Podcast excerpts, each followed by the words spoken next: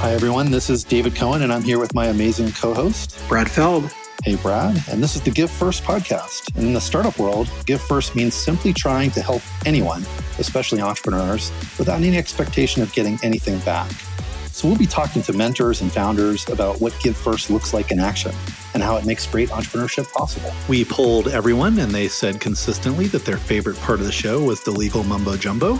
So here it is. The following discussion is an expression of personal opinion and does not represent the opinion of Techstars or any company we discuss.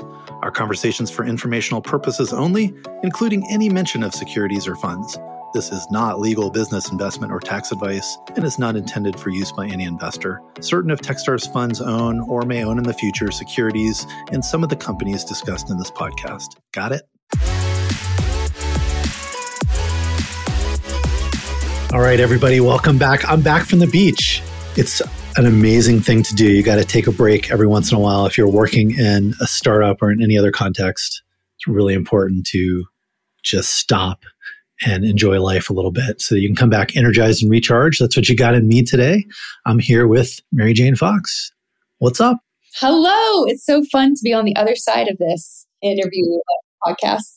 Totally. I figured, you know, we did the three episodes of ESG Takeover while I was out. So mm-hmm. thanks for keeping the podcast going while I was gone for a few weeks. But I thought it'd be fun to jump back in and sort of recap and introduce everyone to you and some of the great work that Techstars is doing. Maybe talk a bit about the episodes, which I thought were awesome as well. So let's jump in. Maybe a little bit of background on you. We didn't get to hear that in your takeover too much about your history. I noticed you have a DR period in front of your name. So talk a bit about your own personal journey. Yeah, we wanted to really focus it on like the amazing guests. And yet here I am. I'm the director of ESG at Techstars. So a little bit of my background. Yep. The doctor PhD in uh, natural resources with a focus on ecological economics. Since 2005, I've been in the kind of ESG space, working with companies on understanding the environmental risks and social risks to their company, but also the ways they can positively impact the world so I have a bit of a background on this, and it's really exciting to see the VC space begin to really wake up to the opportunities to consider ESG. So I was a professor prior to this, and then I pivoted to join Techstars in January, and it has been a blast. We've gotten so much done. And so I'm excited to talk about it. Yeah, Techstars is doing a ton, and we want to get to that as well as a quick recap on the episodes that you recorded so that people can go back and listen to the ones maybe they missed because I think they were pretty great the VC industry adopting ESG, like you talked about, that starts industry wide, right? It comes from the top of the industry. So venture capitalists get their capital from limited partners. Limited partners get their capital from big corporations or maybe foundations, endowments.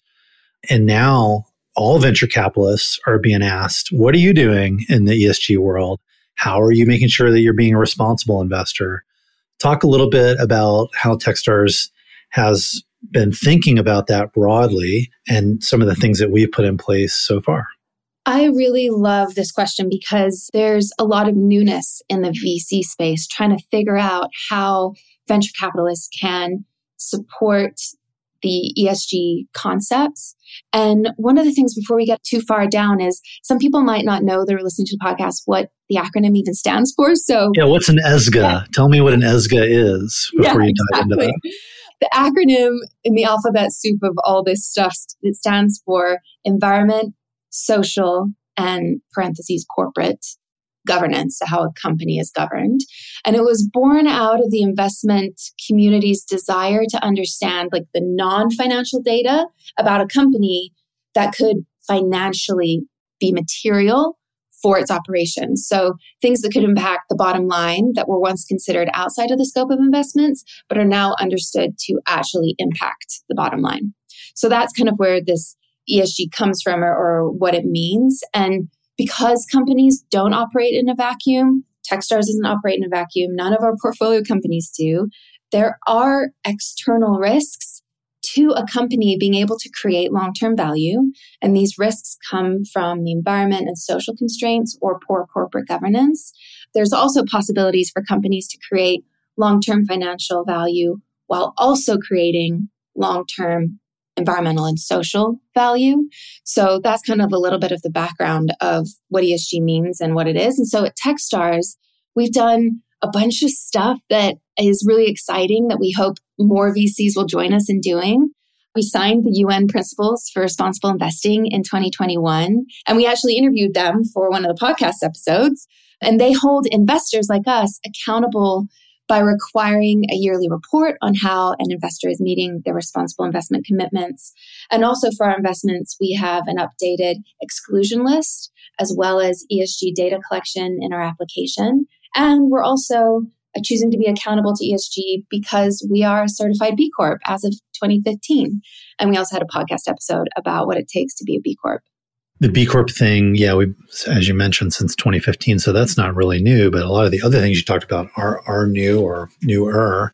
One of the things I hear people sort of talk about a lot is like sustainability or diversity and inclusion. How does that wrap into ESG? Is, is ESG more all encompassing or, uh, you know, I know there's some confusion around the terminology. How, how can entrepreneurs out there listening think about those different terms that they're hearing? Yes, there is so much confusion on this topic. And so I'd love to clear it up. ESG kind of grew out of these different seeds, which can lead to confusion. And the seeds were either focused on like companies' impact on the environment, society, or environmental and social risks to a company and their operations and their revenue. So if you think about the backstory, back in the early 2000s, there were companies that were trying to be more socially responsible, doing like philanthropic work. We at the Techstars Foundation work that we're doing there, that is considered CSR or corporate social responsibility. So some founders listening may have heard of that term CSR. And so think big companies donating to support local school sports teams or doing food drives, thinking about supporting kind of philanthropically the ecosystem that they're operating in. And so CSR was kind of the beginning of the ESG journey to some degree. And then that evolved into sustainability, like you asked. So the sustainability movement was kind of where companies started to also think about their impact on the environment and how the environment impacts them. And so it could be perhaps a grocery store chain only offering paper bags and no plastic, or sustainability companies were starting to see that they have multiple stakeholders, folks impacted by their company actions, and that it was not just shareholders or investors. So we've kind of gone from CSR to sustainability, and sustainability can also be like a flavor of company. If you're a sustainability company, maybe you're in a vertical of like climate tech or something like that. But then we have ESG, and ESG kind of evolved out of those two spaces where investors, who are a powerful crew for change, when investors started to realize companies could lose their social license to operate by making poor social choices like polluting water that local folks drank, or they could face environmental problems that could increase costs like hurricanes disrupting their supply chains. So investors started to wonder if they could track how companies were addressing environment, social, and governance issues to understand if they, the companies, were mitigating the possible risks to investor returns. So ESG is kind of the data driven thinking about financially material stuff that investors know impact a company and that companies can think about in their operations so that they can manage for those risks or even manage for a positive impact in those areas. Awesome. I mean, you mentioned that investors are a powerful crew and that where they put their capital actually has impact. That's definitely true. So it's really great to see, you know, this broadly in the venture capital ecosystem starting to you know, I think pretty far along now and taking hold and the capital sources starting to demand insight into, you know, how investors think about this. It trickles down though to portfolio companies. So if you're a Techstars portfolio company or you've been invested in by any venture firm, how does ESG relate to how you should think about the world and how you should move forward? Yes. And so many people listening to this are founders. So I'm excited to talk about that ESG is really about making portfolio companies for us, founders, companies, resilient in an uncertain world, creating long term value and sustained value for all their stakeholders. So, embedding ESG allows founders to avoid being reactive and instead be proactive about anticipated risks or constraints. Because as a company scales, it's likely to bump up against environmental or social ethical constraints in the market. So, when a thoughtful founder is thinking about creating long term value, and a business that is adaptable for the future, they are inherently already thinking about ESG. For example, founders that embed thoughtful company governance early in the life of their companies, they'll save time and money by avoiding governance issues later. But it's not just about problems, it's also about opportunities for performance. And so solid company governance can help with that. And in one of our episodes, Soona, the CEO Soona Liz talked about how they use publicly available candor clause as a governance tool as an early stage startup that was related to the investors. And I can give an example of how founders can be thinking about the E in their company, a company that's aware of carbon prices or costs that might eventually impact their bottom line. So they start measuring their carbon footprint, like Sisteo talked about in one of the episodes. Or maybe they choose to have their servers or facilities located in areas that are not at risk for climate events like wildfires. And then just to touch on the S, a company that commits to having salary transparency or gender neutral language in all its job descriptions is not only thinking about how to attract the best talent, but also about contributing to a more equitable world. So, what I'm saying is that ESG for founders is really about thinking strategically and systemically of the entire social ecological system that the company is operating in. And it's something that all companies who want to create long term value must be thinking about. ESG is not just about certain types of companies, like climate tech companies, for example. And in fact, something that ought to interest founders is that at this moment in economic history, according to a recent poll, 70% of major VCs and 60% of angel investors have stated that they expressively factor ESG criteria into their decision making process. So, founders who can talk about how they're thinking about how to address ESG risks for their companies and to seek out performance and to outperform any potential competitors who are not thinking about the full market picture. Founders who can talk about that with mainstream investors are going to be the ones winning the funding battle. And so by establishing these ESG fundamentals in our Techstars portfolio company, we are setting them up for greater success. They'll have an easier time fundraising and hiring talent and gaining loyal customers. At least that's our hypothesis. For sure. I, and I think, you know, the stats you quoted about VCs, that's going towards 100%, right? They're all going to be asking these questions. And so if, if you're out there starting a company, you have a zillion things to do. And I know you can maybe have the mindset that, okay, ESG, I got to think about this now. That feels like a burden. But the reality is it's an opportunity.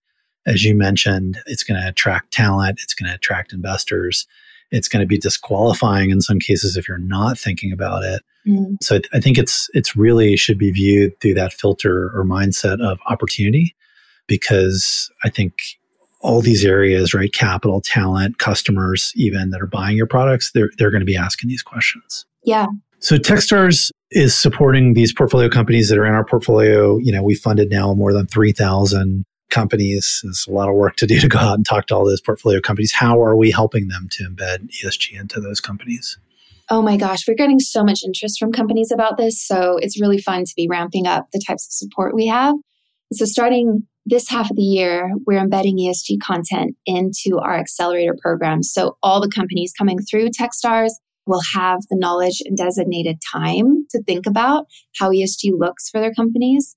And we're working to have action driven worksheets, templates they can plug into, more ESG focused mentors, more connections with ESG savvy follow on investors.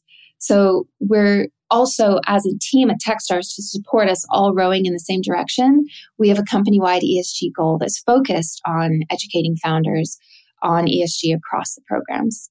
So I think the other element, and this is true of mentorship broadly, is sort of modeling the behavior, right? And you mentioned Techstars becoming a B Corp back in 2015 and the UN principles for responsible investing. In what ways is Techstars trying to sort of model, you know, how to think about this uh, that portfolio companies could learn from? Yeah, I mean, we're suggesting it to portfolio companies, so we better be doing it ourselves, right? So, like you said, signatory of the UN PRI, B Corp, and Techstars Foundation has invested more than a million dollars in 30 community driven nonprofits. So that's kind of like the CSR flavor there. But we have a lot of internal operational things that we've been doing. So, like when it comes to the S, seven out of 11 members of the Techstars ELT are women, and five out of 11 identify as people of color or part of the LGBTQ community. Another S internally for us is that we've revamped our charitable giving policy so that there are now 15 charitable organizations spread across all three ESG categories to which Techstars will match employee donations. Um, an example of internal E is opting to have events like our huge staff con, our huge founder con be carbon neutral by buying offsets after we've reduced our carbon footprint. And so we also double down on ESG as a company because our Techstars code of conduct, which includes ESG and DEI obligations, is signed not only by all Techstars employees, but also by all Techstars portfolio companies. So that's really inspiring. And many of these things are actually guided. We have this comprehensive responsible investment in ESG policy that incorporates ESG into our internal operations, our investment selection, our portfolio management. We read a study that came out in 2020 that 75% of investors saw ESG becoming table stakes over the next three years. So that's by 2023. And we want to get ahead of the game because we see that coming faster and we fundamentally believe in it. So we are making it a critical part of how we invest, who we invest in, what we teach founders before it's table stakes for all of us and for them. So I want to get to a quick recap of the three episodes you did because they were all great in their own way. Uh, but before I do that, one more quick question. If I'm listening to this and, and I'm a founder and I'm thinking about a company that maybe is a sustainability company and I identify closely with what you're talking about. What's your pitch for why Techstars is the place to come? And and I recognize that obviously we're investing in all kinds of startups, not just very specific kinds. But if someone's listening to this and thinking about different investors they could work with. Why Techstars? Why do you think it's powerful for them? Yeah. So, like you said, we're a generalist investor who invests in people and ideas worldwide. So, when we talk about ESG for our portfolio companies, we're not necessarily referring to companies that have an ESG style or flavor product. We want all of our companies to embed ESG in their internal operations to increase their resilience to current and future market constraints coming from the environment and society. So I would say that's part of the pitch is any company come here and we will help you embed ESG and make you more resilient. So any founder that's ready to be strategic about ESG in their company and wants to be able to talk about it with mainstream investors, they should consider applying to a Techstars accelerator. However, there are some ways that we are spotlighting kind of the E and the S when it comes to supporting founders and companies. For the E, Techstars has invested in over 300 startups focused on solving climate change and environmental sustainability and they're worth over 3.8 billion and we're eager to add more every year and we do have accelerators and managing directors who are seeking to support companies looking to solve big environmental and social problems. For example, we have the Equitech Accelerator in Baltimore and the Paris Accelerator that have invested in a cross section of companies focused on equity, inclusion, and sustainability issues. And we have specialized accelerators like the Farm to Fork Accelerator in St. Paul, the Social Impact Accelerator in Atlanta, Workforce Accelerator in Denver, Energy Tech Accelerator in Birmingham. I could go on. And so there are certain programs that are supporting companies within specific ESG verticals. But I'm really excited to talk about when it comes to the S. We are also investing in underrepresented founders through the Techstars Diverse Entrepreneur Fund, which was raised through JP Morgan private wealth platform and has been invested in diverse and traditionally overlooked entrepreneurs it will be invested in more than 400 companies across nine US cities, 37 accelerator programs. And the first cities are Atlanta, Chicago, Detroit, Miami, and Washington, D.C., and they've already launched their applications. So if you're a founder on a quest to have a holistic approach to ESG in your company to be more resilient, and you want to find an investor and accelerator that cares about ESG too, please, please, we're ready to ha- get your application at Techstars. I want to tie a couple things together there um, based on what you said, because I, I, can imagine there's some investors listening to this who are doing angel investing. Um, maybe some of our own portfolio companies now angel investing in their next phase of their career or venture capitalist.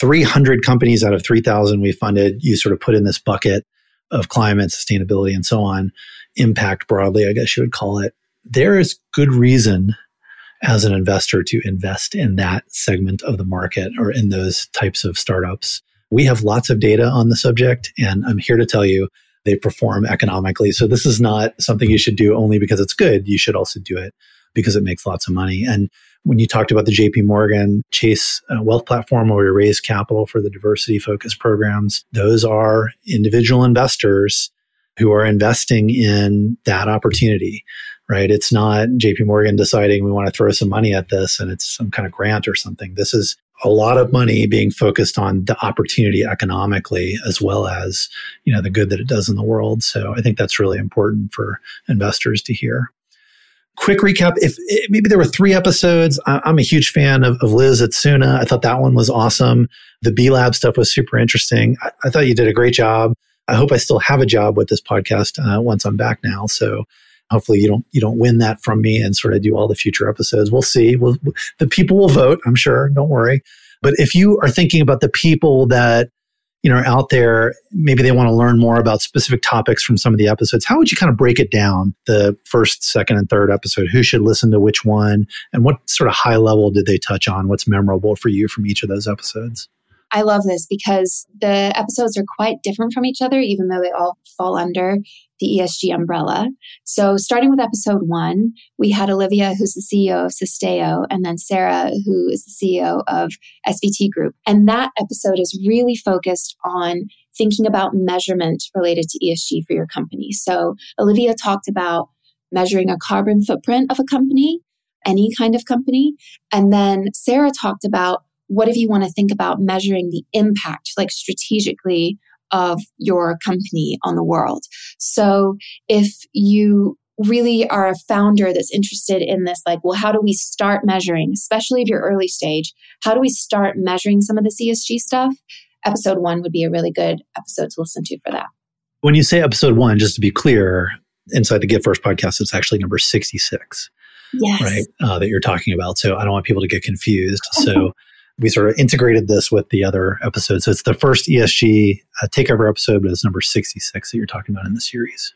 Important clarification. Thanks, David. So, episode then 67, two of the takeover, but 67 in the Give First lineup. This is the one with Liz that you talked about from Soona. She's the CEO of Soona. And then Peter, who's from the UNPRI. And I would say this episode is really focused on thinking about engaging with investors. So Liz talks about the candor clause and she talks about how any founder at any stage raising any amount of money can use the candor clause when talking to investors. And then Peter talks about what it means when a VC potentially, if a VC is a signatory of the UNPRI, what it can mean for a founder when they talk to them as an investor. So that episode is really focused on the talking to investors part. Awesome. And then the last one in the series, touch on that one. They're all great. So I want people to understand if they haven't heard them, which ones they want to go back and listen to. The last episode of the takeover this time around, I guess that'd be episode 68. It's episode three of the takeover is with Will, who's the COO and co-founder of Project Canary, and then Becca from B Lab. And this is fully focused on the questions we get from founders about what does it mean to be a B Corp? How do you become one? Should I even become one? Will and Becca really go into what it means to be B Corp and how much time it takes as a startup and whether it's really worth it to do it when you're in the early stage.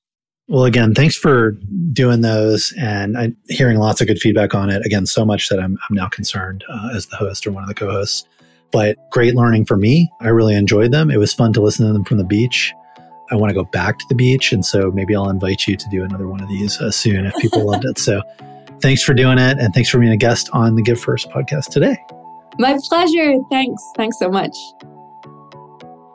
Thanks a lot for listening to the show today. We'd love to hear your feedback, ideas, or who you'd like to hear next on Give First. And please leave a rating and review, ideally a good one. And reach out anytime to podcasts at techstars.com or on Twitter, I'm at David Cohen.